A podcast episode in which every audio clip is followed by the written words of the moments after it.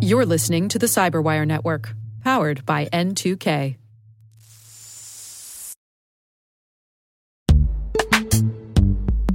This episode is brought to you by Palo Alto Networks, the leader in cybersecurity. As AI driven attacks increase, organizations can't afford to have network security that's stuck in the past. Discover how Palo Alto Networks can help you predict what's coming and proactively secure against it with a zero trust, AI powered network security platform built to secure whatever, whenever, wherever. To learn more, visit paloaltonetworks.com slash network security platform.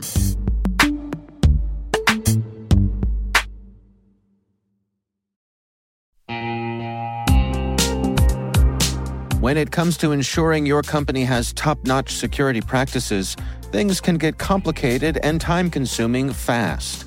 Now you can assess risk, secure the trust of your customers, and automate compliance for SOC 2, ISO 27001, HIPAA, and more with a single platform, Vanta. Vanta's leading trust management platform helps you continuously monitor compliance alongside reporting and tracking risk. Plus, save time by completing security questionnaires with Vanta AI.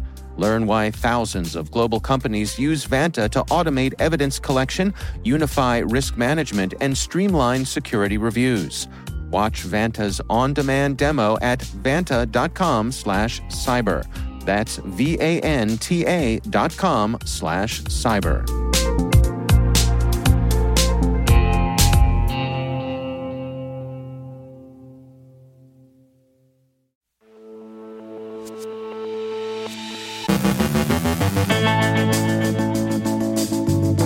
DDoS activity during the Hamas Israeli war. An insurance firm suffers a cyber incident, recent arrests in cybercrime sweeps. Ukrainian hacktivist auxiliaries compromise customer data at Russia's Alfa Bank. How long does it take to read the fine print? Microsoft's Ann Johnson from Afternoon Cyber Tea speaks with Noopur Davis about building secure tech from the start. Our guest is Antonio Sanchez of Fortra on the challenges of having too many tools. And hey, Marianne, don't let the bed bugs bite.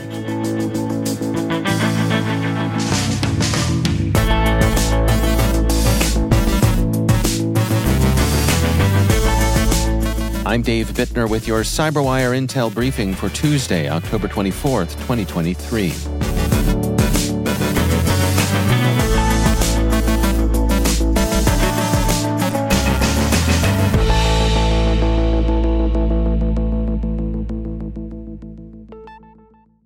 Cloudflare has published an overview of distributed denial of service attacks during the Hamas Israeli war. Attacks against Israeli targets dwarfed attacks against Palestinian websites by a factor of 10. The firm's observations showed negligible DDoS activity against Israeli sites in the weeks preceding the war, but with a sharp spike on the morning of October 7th, when Hamas began its attacks. That activity peaked on October 8th falling off until another surge on the 20th. The initial attacks targeted websites that provided critical information and alerts to civilians on rocket attacks. Since then, the attacks have concentrated on news and media sites, with some 56% of DDoS operations targeting these. Cloudflare sees that pattern of target selection as representing an emerging style of hybrid war. The firm observed we saw the same trends when Russia attacked Ukraine. Ukrainian media and broadcasting websites were highly targeted. The war on the ground is often accompanied by cyber attacks on websites that provide crucial information for civilians. After news media in frequency of targeting came the software sector at 34%, followed by financial services, with government administration websites placing fourth. DDoS against Palestinian sites also surged after Hamas's initial attacks, although not nearly with the volume that was directed against Israeli sites. In this case, however, the most targeted sector was financial services, with almost 76% of attacks directed against banks. The internet industry came in second, sustaining 24% of DDoS activity.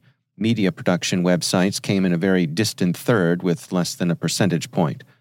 So, again, DDoS and defacement of vulnerable websites seems to have become the defining elements of wartime hacktivism. We're going to take a moment to look at some high profile arrests of alleged cybercriminals around the world. The Associated Press reports that China's Ministry of Public Security has brought back several thousand of the country's citizens who were working for Chinese cybercriminal syndicates in Myanmar. Many of those brought to book were forced to work for the gangs, and it's unclear how they'll be dealt with by the Chinese justice system. According to The Independent, Singapore have arrested 12 people between the ages of 17 and 40 for alleged involvement in social media scams. The Spanish National Police have arrested 34 suspected members of a cybercriminal operation that ran a wide variety of scams. Bleeping Computer reports that 16 raids across five cities led to the seizure of firearms and hand weapons, four high end cars, 80,000 euros in cash, and computers hosting a database with information on 4 million people. The Register reports that a 31 year old Moldovan man who allegedly ran the cybercriminal marketplace E-Root has been extradited from the UK to the US to stand trial for charges of conspiracy to commit access device and computer fraud, wire fraud conspiracy, money laundering conspiracy, access device fraud, and computer fraud. And finally, Europol has released details of that international operation that disrupted the Ragnar Locker ransomware gang. Europol says in an action carried out between the 16th and 20th of October, searches were conducted in Czechia, Spain, and Latvia. The key target of this malicious ransomware strain was arrested in Paris, France on the 16th of October, and his home in Czechia was searched. Five suspects were interviewed in Spain and Latvia in the following days. At the end of the action week, the main perpetrator, suspected of being a developer of the Ragnar Group, has been brought in front of the examining magistrates of the Paris Judicial Court. The ransomware's infrastructure was also seized in the Netherlands, Germany, and Sweden, and the associated data leak website on Tor was taken down in Sweden. TASS says it never happened, but apparently, no, it actually did. Alfa Bank, Russia's largest private bank, was hit by Ukrainian hacktivist auxiliaries working in cooperation with the SBU. The record confirmed the attack with the SBU. Alfa Bank is controlled by oligarch Mikhail Fridman, himself under US and EU sanctions in connection with his role in Russia's war economy. The SBU sees such hacktivism as a contribution to its intelligence collection effort. Do you read all those EULAs, all those privacy policies that pop up all around you? Well, don't tell anyone, but not all of us do either. It turns out there's a kind of rationality on your side, dear listener. NordVPN sent us a study this morning in which they calculated how much time it would take the regular Joe, the ordinary Jane, to read all that stuff. After a pious bow in the direction of knowing what you've agreed to, NordVPN says the average privacy policy in the U.S. consists of 6,938 words. A person reads approximately 238 words per minute, which means it would take a little over 29 minutes to read an average privacy policy. So, if you read the privacy policy of the 20 most visited U.S. websites, that would take you about nine hours. If you read the policies of the 98 or so sites the average person visits in a month, that would take you a full work week. The American philosopher Tom Waits once sang, The large print giveth, the small print taketh away. A lot of what it takes away is time. And finally, were you a little baffled by the recent furor over Parisian bedbugs? Our European desk was. Come on, they said, worrying about a few bugs is the kind of thing you'd expect from les anglo-saxons, not from worldly Parisians. It turns out that there's a story behind the story the recent overreaction in France and elsewhere to reports of a bedbug infestation may in significant part be due to the planting and amplification of bogus news stories by Russian trolls. The Telegraph reports that French intelligence services have traced the craze to Russian doppelganger trolling, fake articles that misrepresented themselves as having been prepared by trusted news outlets were circulated in social media. Case zero of this cognitive infestation seems to have been a bogus article said to have appeared in the regional newspaper Le Montagne, which claimed falsely that the bugs were surging because the French government's embargo on Russian chemical imports had deprived France of effective pesticides. Other phony articles of similar nature were misattributed to the left wing paper Libération and the right wing paper Le Figaro. They're all forgeries and hokum. The bed bugs were never a big deal, and in any case, they were around long before France imposed any wartime embargoes on Russia. It's Russian disinformation. The campaign seems to have been opportunistic. The trolls saw some stories about bed bugs and decided to pick up the meme and run for daylight. So the bed bugs have gone to war.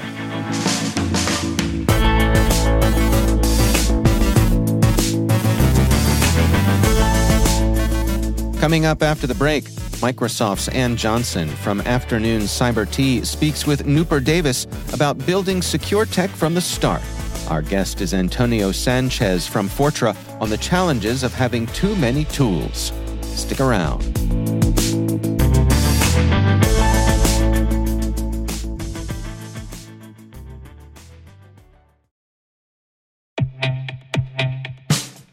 In the complex world of enterprise identity, securing legacy web apps at scale can be daunting. Strata Identity makes it simple.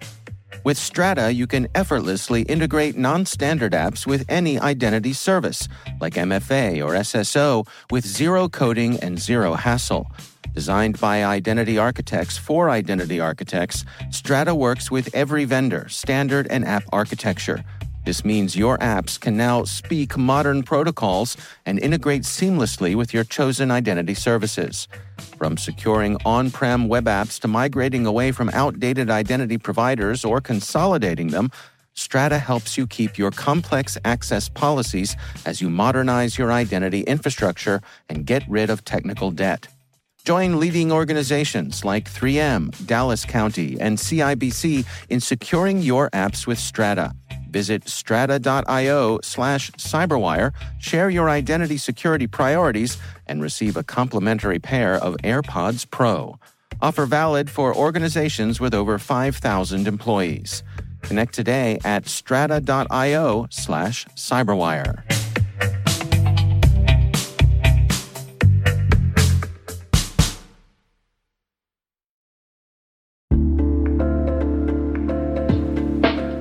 Everybody. I want to take a few minutes here and talk about our sponsor, Splunk.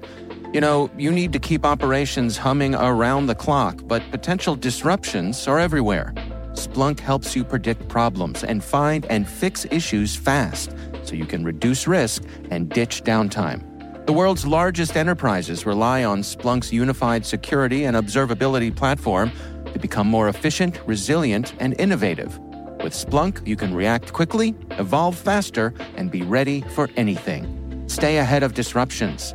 Learn more at splunk.com/resilience.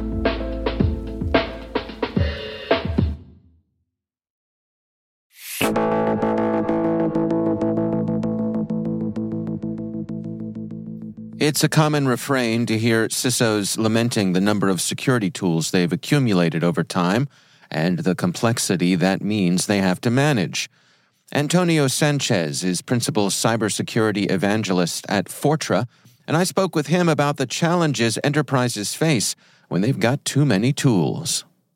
Tool complexity is definitely one of the top issues that we hear from CISOs.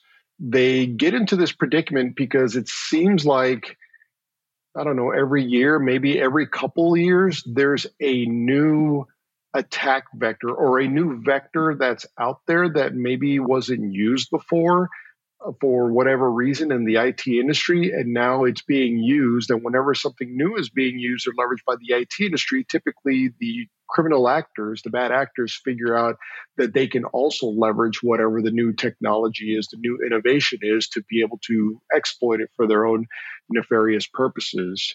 Um, uh, the cloud is a great example of that. 10 years ago, actually longer than that, but once upon a time, the world was entirely on premise. You had your servers in a server closet, you had your storage uh, space in a storage closet, you know, things like iSCSI disks um, and fiber channel disks, and all of that stuff lived in, you know, behind four walls in a, in a data center maybe got replicated somewhere else. And now with the rise of the cloud over the past several years, a lot of that stuff doesn't live inside those four walls. It lives in somebody else's four walls. And so it's a new footprint that is now available for the IT industry, but it's also available for the bad guys, the bad actors, the criminal actors to be able to exploit as well. So for every new innovation that's out there, there's a new attack vector. For every new attack vector, there's a new tool. Um, and for every tool that you uh, that you purchase or an organization purchases to address that new attack vector, you end up with tons of tools. In fact, uh, it's it's not uncommon for us to hear organizations with uh, 50, 60, 70, even over 100 tools. Bigger organization, usually the more tools in house, and somebody's got to make all that stuff work together. And how do they typically go about that? I mean, it, it seems to me like uh, that's a lot of balls to have in the air at the same time it is a lot of balls to have in the air at the same time. And and and what we hear time and time again is that some of the some of the time the complexity is so great that they'll only be using maybe 2 to 5% of that tool's capability. So there's a lot of unused value from that tool and now you multiply that by 20 30 40 50 even 100 tools. I mean that's a lot of that that's a lot of expense for not a lot of value being brought back in because in many cases the tools don't actually talk to each other. The tools don't share information back and forth. Uh, a lot of times you have to go to one tool to get insights and then you have to correlate those insights from another tool and take action on yet another tool. So there's several tools that have to be used in order to be able to take some sort of and then you have to have somebody that knows how to use all of those tools and make heads or tails out of all of them as well. So it's a it's a patchwork of it's a patchwork of stuff for sure. Is there a reticence to retire a tool that's been in service for a while? Is, are people afraid that you know if, if I get rid of this tool, then you know a breach happens where that tool may have been the thing that could have prevented it? Then I'm in a heap of trouble it's difficult to sunset a tool that you yourself were responsible for its initial purchase or procurement or rollout.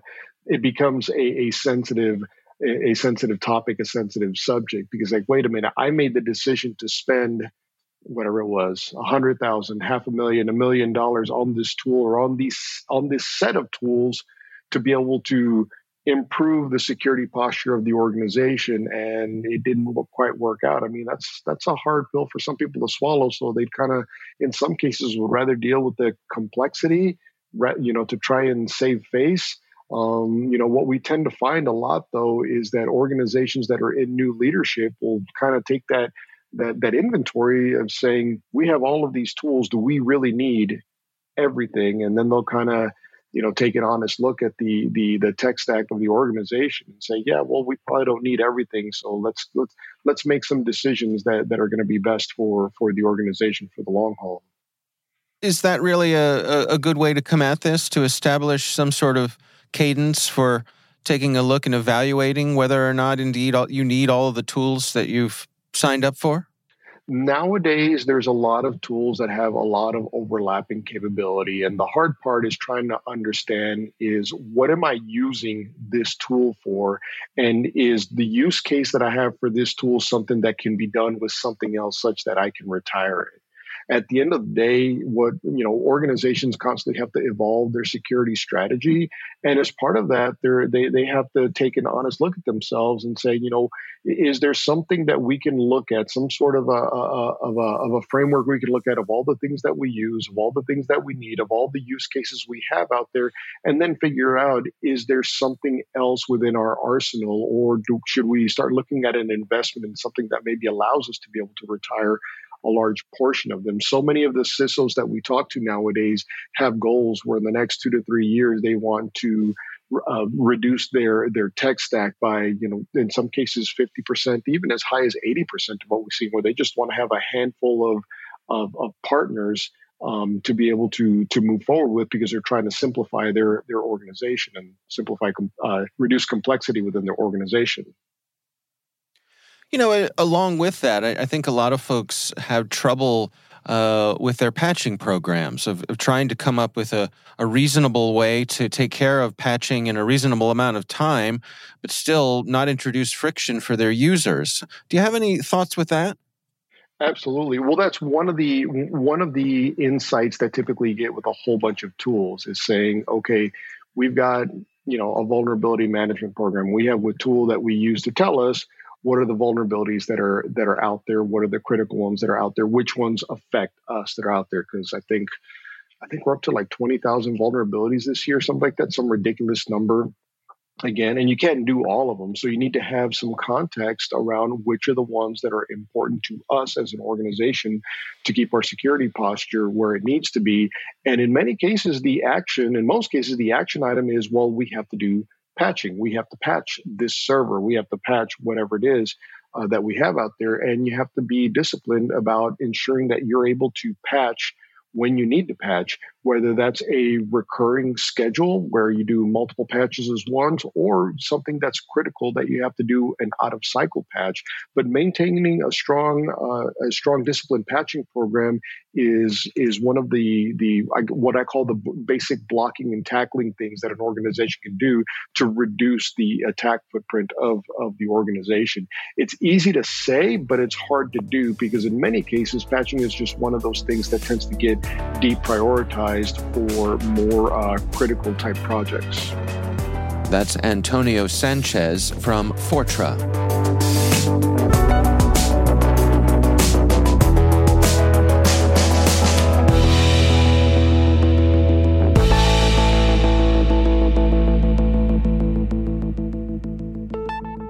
Microsoft's Ann Johnson is host of the Afternoon Cyber Tea podcast.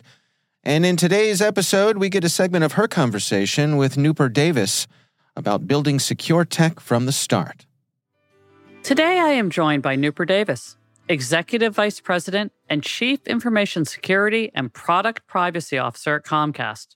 Noopur is responsible for overseeing the full range of cybersecurity and product privacy functions for all Comcast cable businesses, including all products and services delivered to residential and business customers.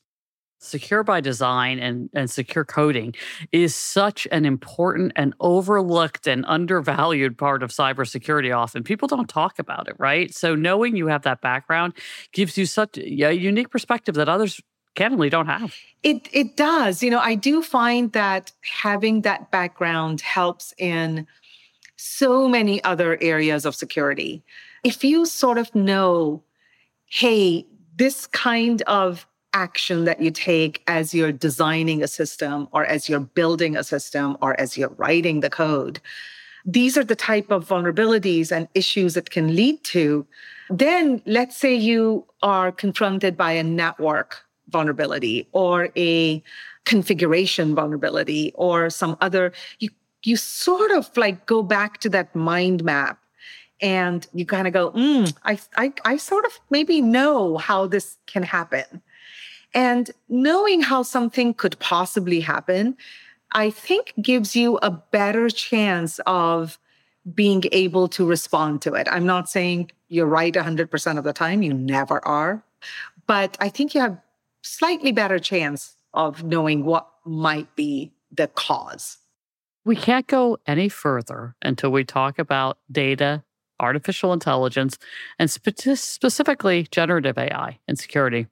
So, what's your point of view, Noopur? How are you thinking about generative AI and security? What are some of the early use cases you're excited about? And what do you think this innovation is going to do for the industry? So, you've asked, you know, a question that is really near and dear so we have uh, in our um, security program, we have three North Stars, and you know, North Stars. Just you know, I talked about our mission.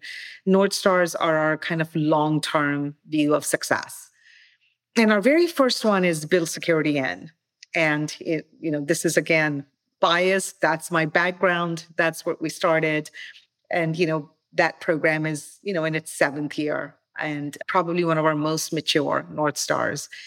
Our second North Star is around the zero trust environment. You know, we're probably in about halfway through that journey. And then our third is around data.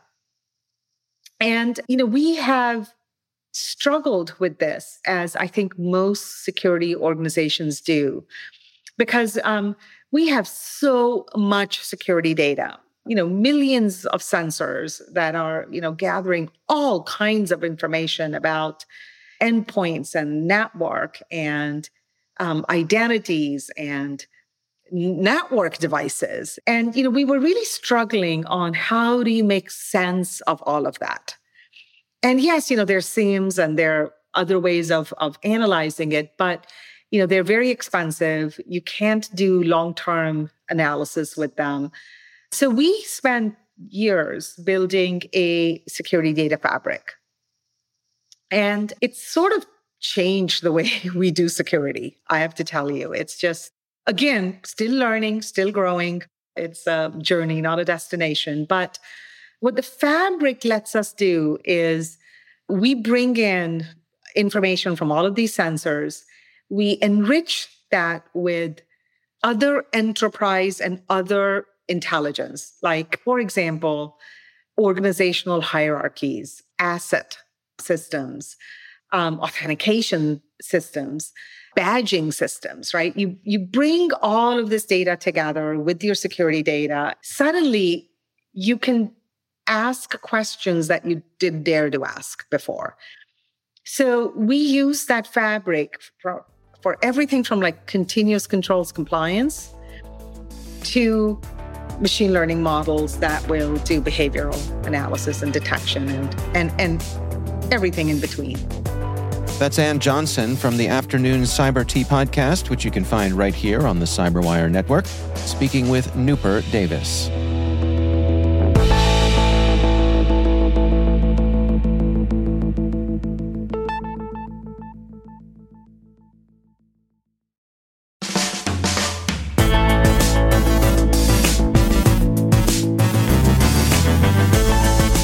That's the Cyberwire. For links to all of today's stories, check out our daily briefing at thecyberwire.com.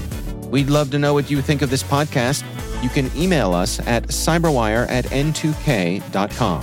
Your feedback helps us ensure we're delivering the information and insights that help keep you a step ahead in the rapidly changing world of cybersecurity. We're privileged that N2K and podcasts like the Cyberwire are part of the daily intelligence routine of many of the most influential leaders and operators in the public and private sector, as well as the critical security teams supporting the Fortune 500 and many of the world's preeminent intelligence and law enforcement agencies.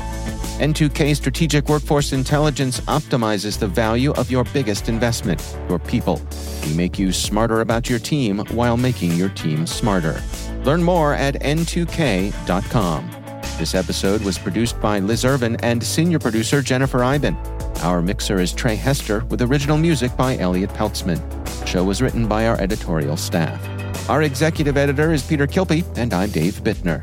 Thanks for listening. We'll see you back here tomorrow.